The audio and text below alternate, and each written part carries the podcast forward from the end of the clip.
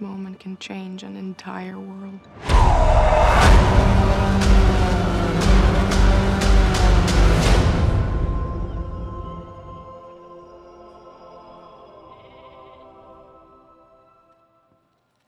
Well, good morning. Welcome to Crosstowne. We are so glad that you guys are with us this morning. Uh, if you are visiting with us this morning, I just want to take a second and introduce myself. My name is Stacy McLean. My husband Chris and I have uh, been calling Crosstowne home now for about 16 years. I gauge it on my oldest child because she was a newborn when we started coming. So, um, and we've had the privilege of serving here at Crosstowne. I get to be a part of the teaching team, and so we are thrilled that you're with us this morning, especially especially during this season. Last week, Pastor Paul kicked off our series See, and so we're excited for you to be here and to hear what um, we are learning new through the Christmas story during the season of Advent. But speaking of Advent, I want to remind you of a couple of things. So if you have our app, then you can go on our app and click on our Advent section, and we have a daily devotional that we're providing for you. And if you're a family and you're looking for a way to really kind of slow down the moment of the holiday and spend some time reflecting on more than just the tree and the decorations and the food and the gifts, uh, our Advent devotion is a great opportunity for you to do that. So I encourage you to check out that devotion. We'll be posting every single day between now and Christmas Day activities and verses and things for you guys to do. So I encourage you to do that. And also wanted to say thank you to everyone who is a Reach volunteer. If you are a part of us, then you know that those that's the team of people who uh, go out and serve here on Sunday mornings to make this happen. So if you volunteer in any way, whether it's on Sunday mornings or leading a small group, but if you are a part of Crosstowne and you serve and you're on our Reach team, we want to invite you to join us this Friday night uh, here at church for our Reach party. You do not want to miss it. We're going to provide fabulous food, lots of fun, and I promise you, you will laugh really hard. So um, we're excited for you guys to join us for that. I encourage you to do that. Come, enjoy food and fellowship and so just wanted to let you know about those things that are going on. But like I said, last week, Pastor Paul kicked off this new series called See. And he explained to us that this series isn't to get us in the Christmas mood. I don't know about you guys, but I know um, when I was a little girl, sometime after Thanksgiving and before like December 10th or 12th, all of a sudden, out of nowhere, my mom would go running through the house screaming, I got it, I got it, I got it. And that meant she had the Christmas spirit, and now we can decorate. But we couldn't do that until my mom got it. And I was like, I will never do that to my children. We will decorate the day after Thanksgiving for the rest of my life, which is exactly what we do. But this series isn't just to get us in the Christmas mood. This series really is to help us to see the story from different perspective, from different eyes. Um, you know, he talked last week about the idea of having an epiphany, to be able to see something with an understanding and a realization that it changes our life, that it changes who we are. And um, I think he challenged us and he, he talked to us about, he said, you know, what are some reasons that we have trouble seeing? What are some things that block our vision, our sight of seeing God moving around us? And he came up with um, these reasons. He said, doubt, busyness, overfamiliarity, or the implications of seeing it. And so for me, I started thinking about that. What, what is it that blocks my perception of seeing the Christmas story new, having new understanding, new insight into it. And it didn't take very long for me to realize for me, it's over familiarity.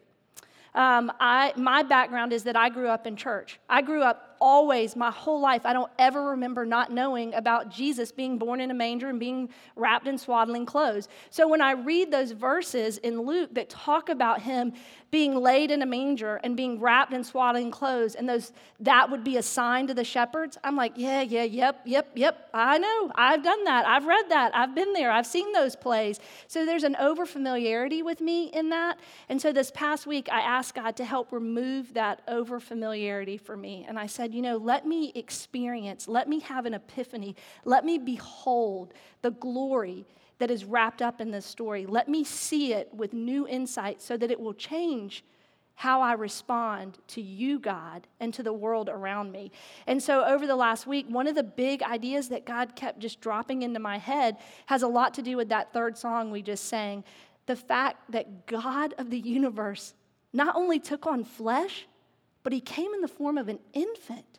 He didn't have to come in the form of an infant, but he did. He came as a baby, and not just any baby to any family, but to a very poor family from Nazareth. And we know later in the gospel account, nothing good comes out of Nazareth.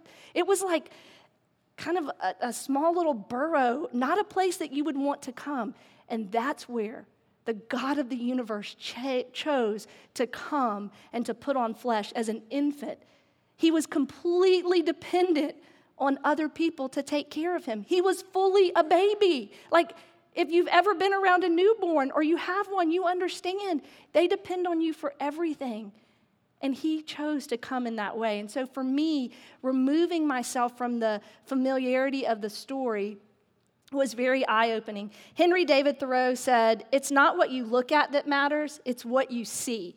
And see, for me, I've looked at the Christmas story a thousand times. Well, 44 actually, because I'm 44 years old, so it's only been 44 times probably. But every year I've looked at the Christmas story. But this year I got to see it with new eyes, with fresh vision, with an epiphany and an understanding that the God of the universe chose to come as a small infant, completely dependent. And so today we're going to continue looking at a new way to see the Christmas story. And how can we see this Christmas story?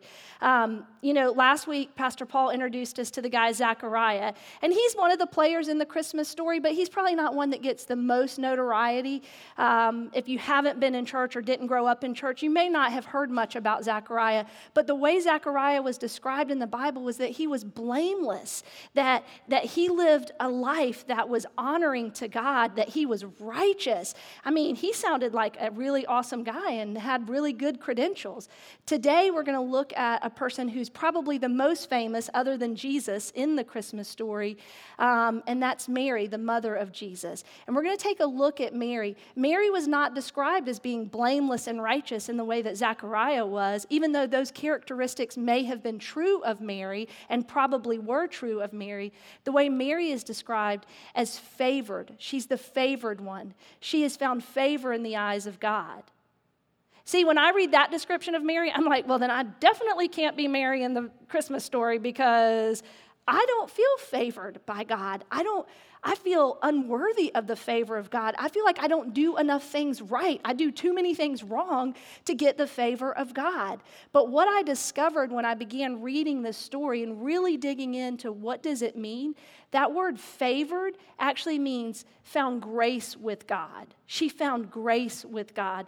The word favored that's used in the scripture that we're going to be reading today is the same word that also gets translated as grace later. When the Apostle Paul was writing to the church at Ephesus in his letter um, called Ephesians, it says, Ephesians 2 8 through 9 says, For by grace you have been saved through faith. And this is not your own doing, it is the gift of God, not a result of works, so that no one may boast. See, what Mary understood and what the re- we're going to be looking at Mary's response. So, Mary interacts with a lot of people in the Christmas story, and we're going to be looking at Mary's response. And we want our response to be like Mary's. And what Mary understood was that she was a recipient of God's grace, that she needed God's grace. She needed the favor of God because apart from it, we are nothing and we can do nothing. As a matter of fact, that whole nothing will be impossible for God, that comes out of Luke. You see that, that when the angel's talking, he's telling Mary, look, with God, there's nothing that's impossible. And what Mary understood was that she needed to receive the grace of God. We need to receive the grace of God, the forgiveness of our sins. And if we have accepted Christ as our Savior, then we have received that grace. Even if you don't feel like it, because I will be honest, this past week, I did not feel like I was sitting in the grace of God. I actually felt like I was in the middle of a hurricane because I was sick all week. I felt terrible all week. I wasn't able to spend as much time reading His Word and pressing in and setting myself apart like I would normally like to do to prepare. But what I understood was His grace is bigger than anything that I can do. It's not about my actions. I think a lot of times in the South, and I grew up in the South, so I can pick on the South. Pastor Paul grew up in Boston, so he can pick on people from Boston. I can't, but I can pick on people from the South. And I'm not really picking on them so much, but I think in the South, a lot of times in Bible Belt Christianity, we boil down Christianity to a bunch of moral checklists. Did we read our Bible? Did we pay our tithes? Did we attend church on Sunday? And what I want to encourage you to know is the grace of God is bigger than any of that. Those are good things to do, but that's not what a relationship with Jesus Christ looks like. A relationship with Jesus Christ looks like absolutely being a hot mess all the time and saying, God, you got to help me. How can you help me do this? God, I need you or I can't do this. That's what grace looks like. Grace looks like making a mistake, asking for forgiveness, and then getting back up and standing firm in the promises of God's word. And so, as we look at Mary's response today, I want to encourage you to be willing, to be confident in the truth of God's promises, because God's promises are true for every single one of us. But we get to choose do we want to receive that grace? Do we want to enter into that? And if you have given your life to Christ, then you have received it, even if you don't feel it. Because I know for a lot of us, we don't feel that way. But we're going to talk about where, where do we want to be this Christmas season? Do we want to rest in, a, in our feelings or do we want to reside in the abiding hope of our Savior, Jesus Christ? And hopefully, as we look at Mary today, we can see that so we're going to be in Luke chapter 1. I'm going to jump around a little bit um, in the story because we really want to focus on the response. And the truth is, we probably, most of us, know this story very well because we've heard it time and time again. Even if you didn't grow up in church, you've heard about Mary. I mean, even in movies that aren't anything to do with a Christian perspective, like Four Christmases, which is kind of a funny movie. I'm not endorsing that you watch it, but there's a whole scene about Mary and Joseph Joseph in the middle of that movie. So you kind of know the story, but we're going to be in Luke uh, chapter 1. I'm going to read verses 28 and 29. This is when the angel is coming to Mary, and um, listen to this. He came to her and he said, Greetings, O favored one, the Lord is with you. But she was greatly troubled at the saying, and she tried to discern what sort of greeting this might be. So the angel is coming to her, and he is saying, Hey, this is when he's telling her she's going to conceive a baby. Um, and he says, Greetings, O favored one, the Lord is with you. And her response is, She's greatly troubled and tries to discern what it means. See, I'm thinking if just today, you know, 2019, an angel of the Lord appeared to me and said, Oh, Stacy, favored one. Um, I probably would be like, sweet, I did it right. All right, there you go. But no, Mary was much wiser than I am because she was greatly troubled and she tried to discern this meaning. You know why? Because Mary knew every fault she had. Mary knew that she was a sinner in need of the grace of God. Mary knew that she wasn't living up to everything that she knew God was calling her to do. And so she was troubled at this because she was trying to process and understand. It actually means she was in great mental anguish over it. Have you ever been in mental anguish over what you know that that God's calling you to do and then what you actually are doing.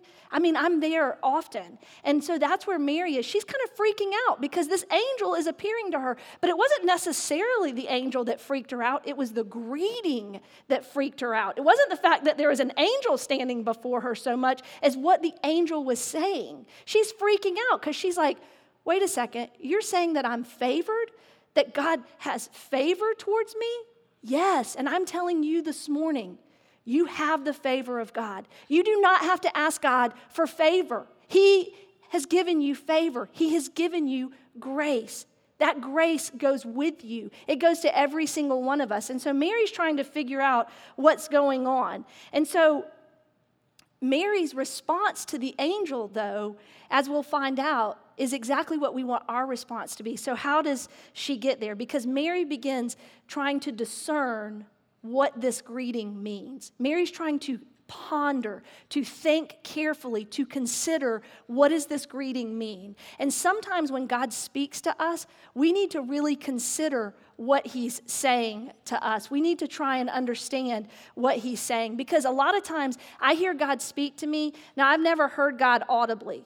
I've never heard the voice of God. And so when God speaks to me, it's in my voice. And if you know me or you've interacted with me, then you know I'm a sarcastic person. So God is very sarcastic with me at times. But really, that's not true. That's just the way I hear him, and I have to filter through that.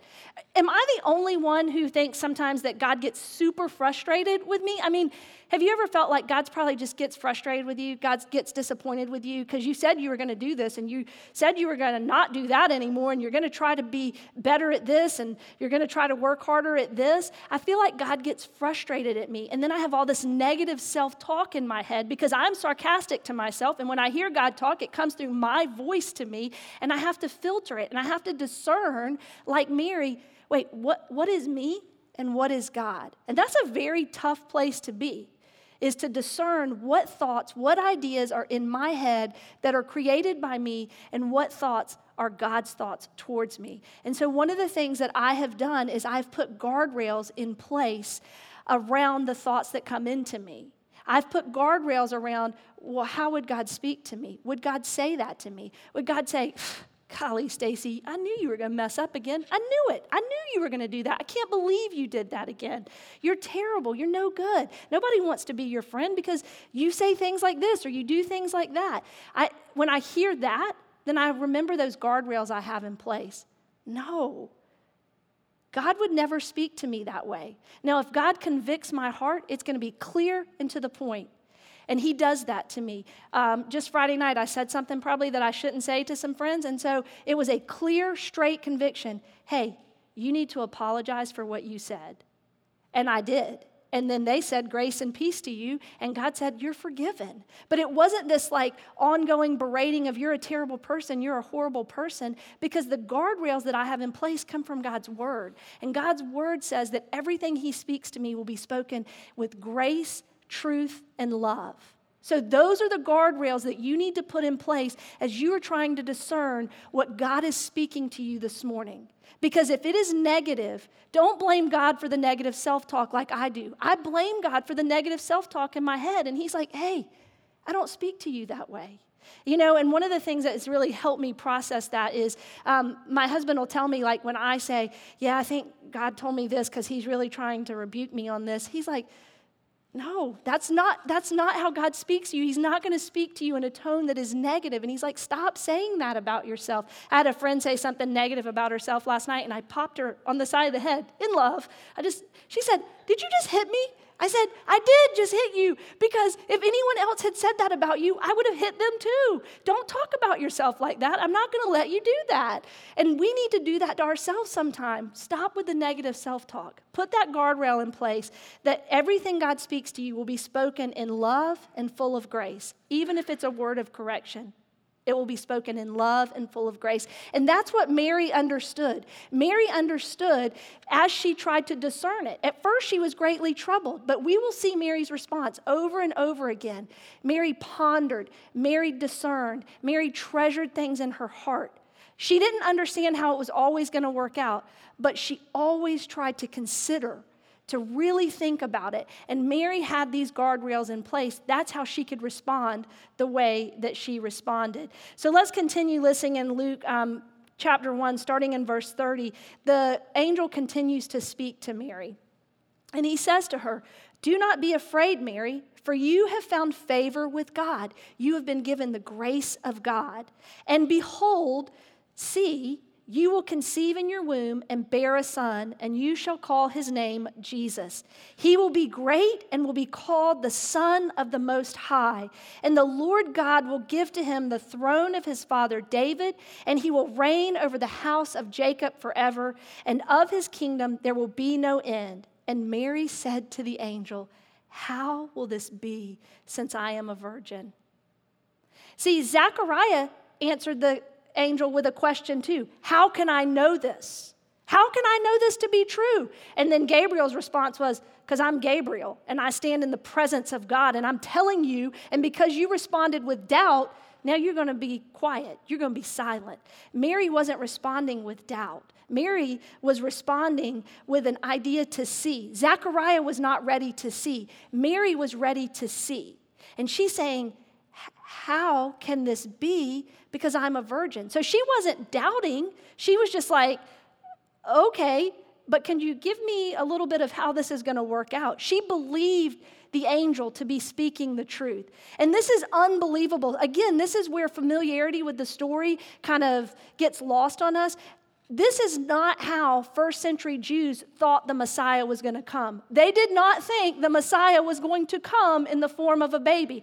I know Isaiah prophesied that in Isaiah 9, I think, or 6, about there will, a virgin will be born a child. They really didn't understand what Isaiah was talking about because it sounded like that had already happened. And so they didn't understand that. They were looking for a king, they were looking for a grown man to ride in on a horse and oppress the Roman Empire and set the Jewish people free and the nation of Israel free and to reign as king. That's what they were looking for. So the idea that this angel is telling her, oh, by the way, you're going to have a baby, and then this baby is going to grow up, and this baby is going to become the son, he is the son of the Most High, and he is going to bring freedom to the captives. That was unbelievable. And she said, okay, I believe that. I believe that. But could you tell me how that's going to happen? And so Zechariah was rebuked because of his unbelief or his disbelief or because of his not a doubt in God, but a doubt in could this really be true? But Mary responded with, I see, I see, but I just don't understand. And so Mary was eh, given an explanation. Zechariah was given a punishment. Mary was given an explanation. So we have to ask ourselves how did Mary get to that point? How could Mary respond that way and get to that point where she said, okay, I'm ready to see this? Again, it goes back to the question that we've asked ourselves last week what's blocking your vision? If you haven't asked yourself that question from last week, I encourage you to do that, to ask God what's blocking your vision. It may be doubt, it may be fear, it may be busyness. I don't know what it is for you. Um, but you know, I think some of us may be even at a place where we're afraid to ask that question. Some of us are afraid to even ask God because it's that whole idea about the implication of seeing it, but it's going to change me. It's going to change the way I interact with my spouse. It's going to change the way I interact with my children. It's going to change the way I interact with my enemies. And some of us are afraid of that. And so I want to just tell you, um, you know, I think one of the boldest prayers that any of us can pray is Lord, I'm not there yet, but give me courage to want to be there.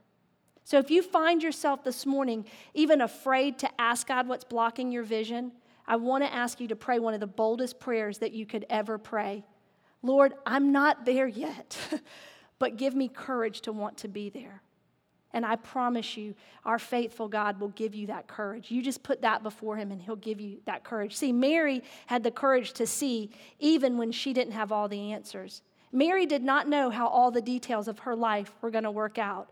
But listen to what her response was. So she asked the angel, How is this going to be? And he tells her that the, the, um, you know, the Holy Spirit is going to come upon her and he's going to overshadow her with this cloud. And then she's going to conceive this child.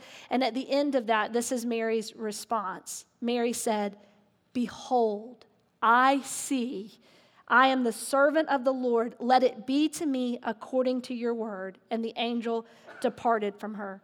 See, Mary did not have the full story. She didn't understand because even when the angel said, okay, well, the Holy Spirit's going to come upon you and he's going to overshadow you, well, what does that mean? She didn't continue asking. She said, Behold, I am the servant of the Lord. Let it be to me according to your word. May we all see the story, the good news of the gospel of Jesus Christ through the lens that Mary saw it, the idea of grace on our lives, so that we can respond. Behold, let it be to me, your servant, according to your word. Mary didn't need to know all the details. See, I need to know all the details. I need to know, okay, God, well, how's that going to happen? How's that going to work out? Can you tell me a little bit more about that? And sometimes I need to just say, let it be, God. Let it be. I'm going to say yes without knowing all the details. Because the truth is, Mary didn't exactly understand everything that was going to happen to her. And the truth is, it wasn't all rosy for Mary. We know in another account in the Gospels that Joseph actually had decided he was going to divorce her. They were betrothed, which is a legal binding thing in that time in their culture. They would be betrothed, they would legally be married for a year before they actually lived together and acted as a married couple. So they were in that year period um, where she was betrothed, and it took a divorce to stop that to, for them to be betrothed. And so we see in another gospel that Joseph had decided he was going to divorce Mary. So there had to be a time where Mary went to Joseph and said, Hey, this angel appeared to me, and this is what's happening. And Joseph was like, eh, Yeah, no, I don't believe you. You're crazy. But Mary never wavered. Mary never wavered. She believed God at his word. She trusted God because she had an unwavering faith in who he was and trusting his grace. And so the reality for Mary is she ended up having a baby in a stable, and then she had to flee with her newborn baby and her husband over to Egypt because the king was trying to kill her baby. And then, when she finally, years later, got back to Nazareth, then she watched as her adult son was murdered on a cross.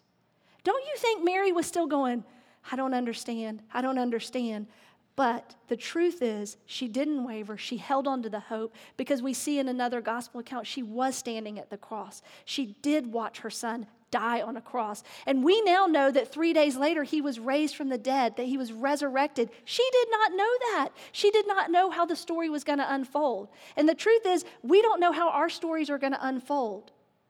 But we can hold on to God's truth, God's love, God's faithfulness. That's where we can hold on. That's where our hope is going to come from. It's going to come from the idea that we can trust God to be a faithful God, even when we don't know how the story unfolds. I don't know how the rest of my life is going to play out. But what I do know is I serve a faithful God. You serve a God who is faithful, and his faithfulness never runs out and it never ends. It may take some time for me to see how it's all going to play out, but it's never going to run out on us.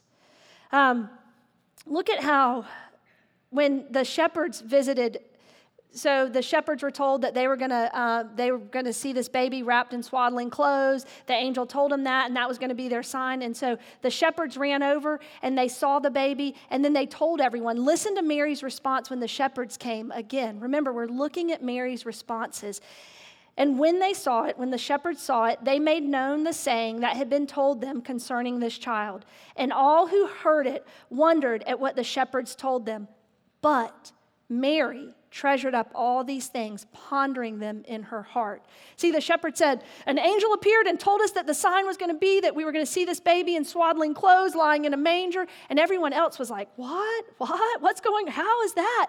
And Mary, but Mary she pondered that. She treasured that in her heart. And again, she was like, God is faithful. Look, God is speaking. God is faithful. And she treasured that. She pondered that in her heart. And so the truth is, during this Christmas season, we can wonder or we can marvel like people do. Like the people around the shepherds, they all marveled and they were like in awe and like, wow, that's really cool. I don't know if I believe that or that's kind of a cool story. Or we can choose to treasure and ponder. So, do you want to experience a transient feeling or an abiding hope?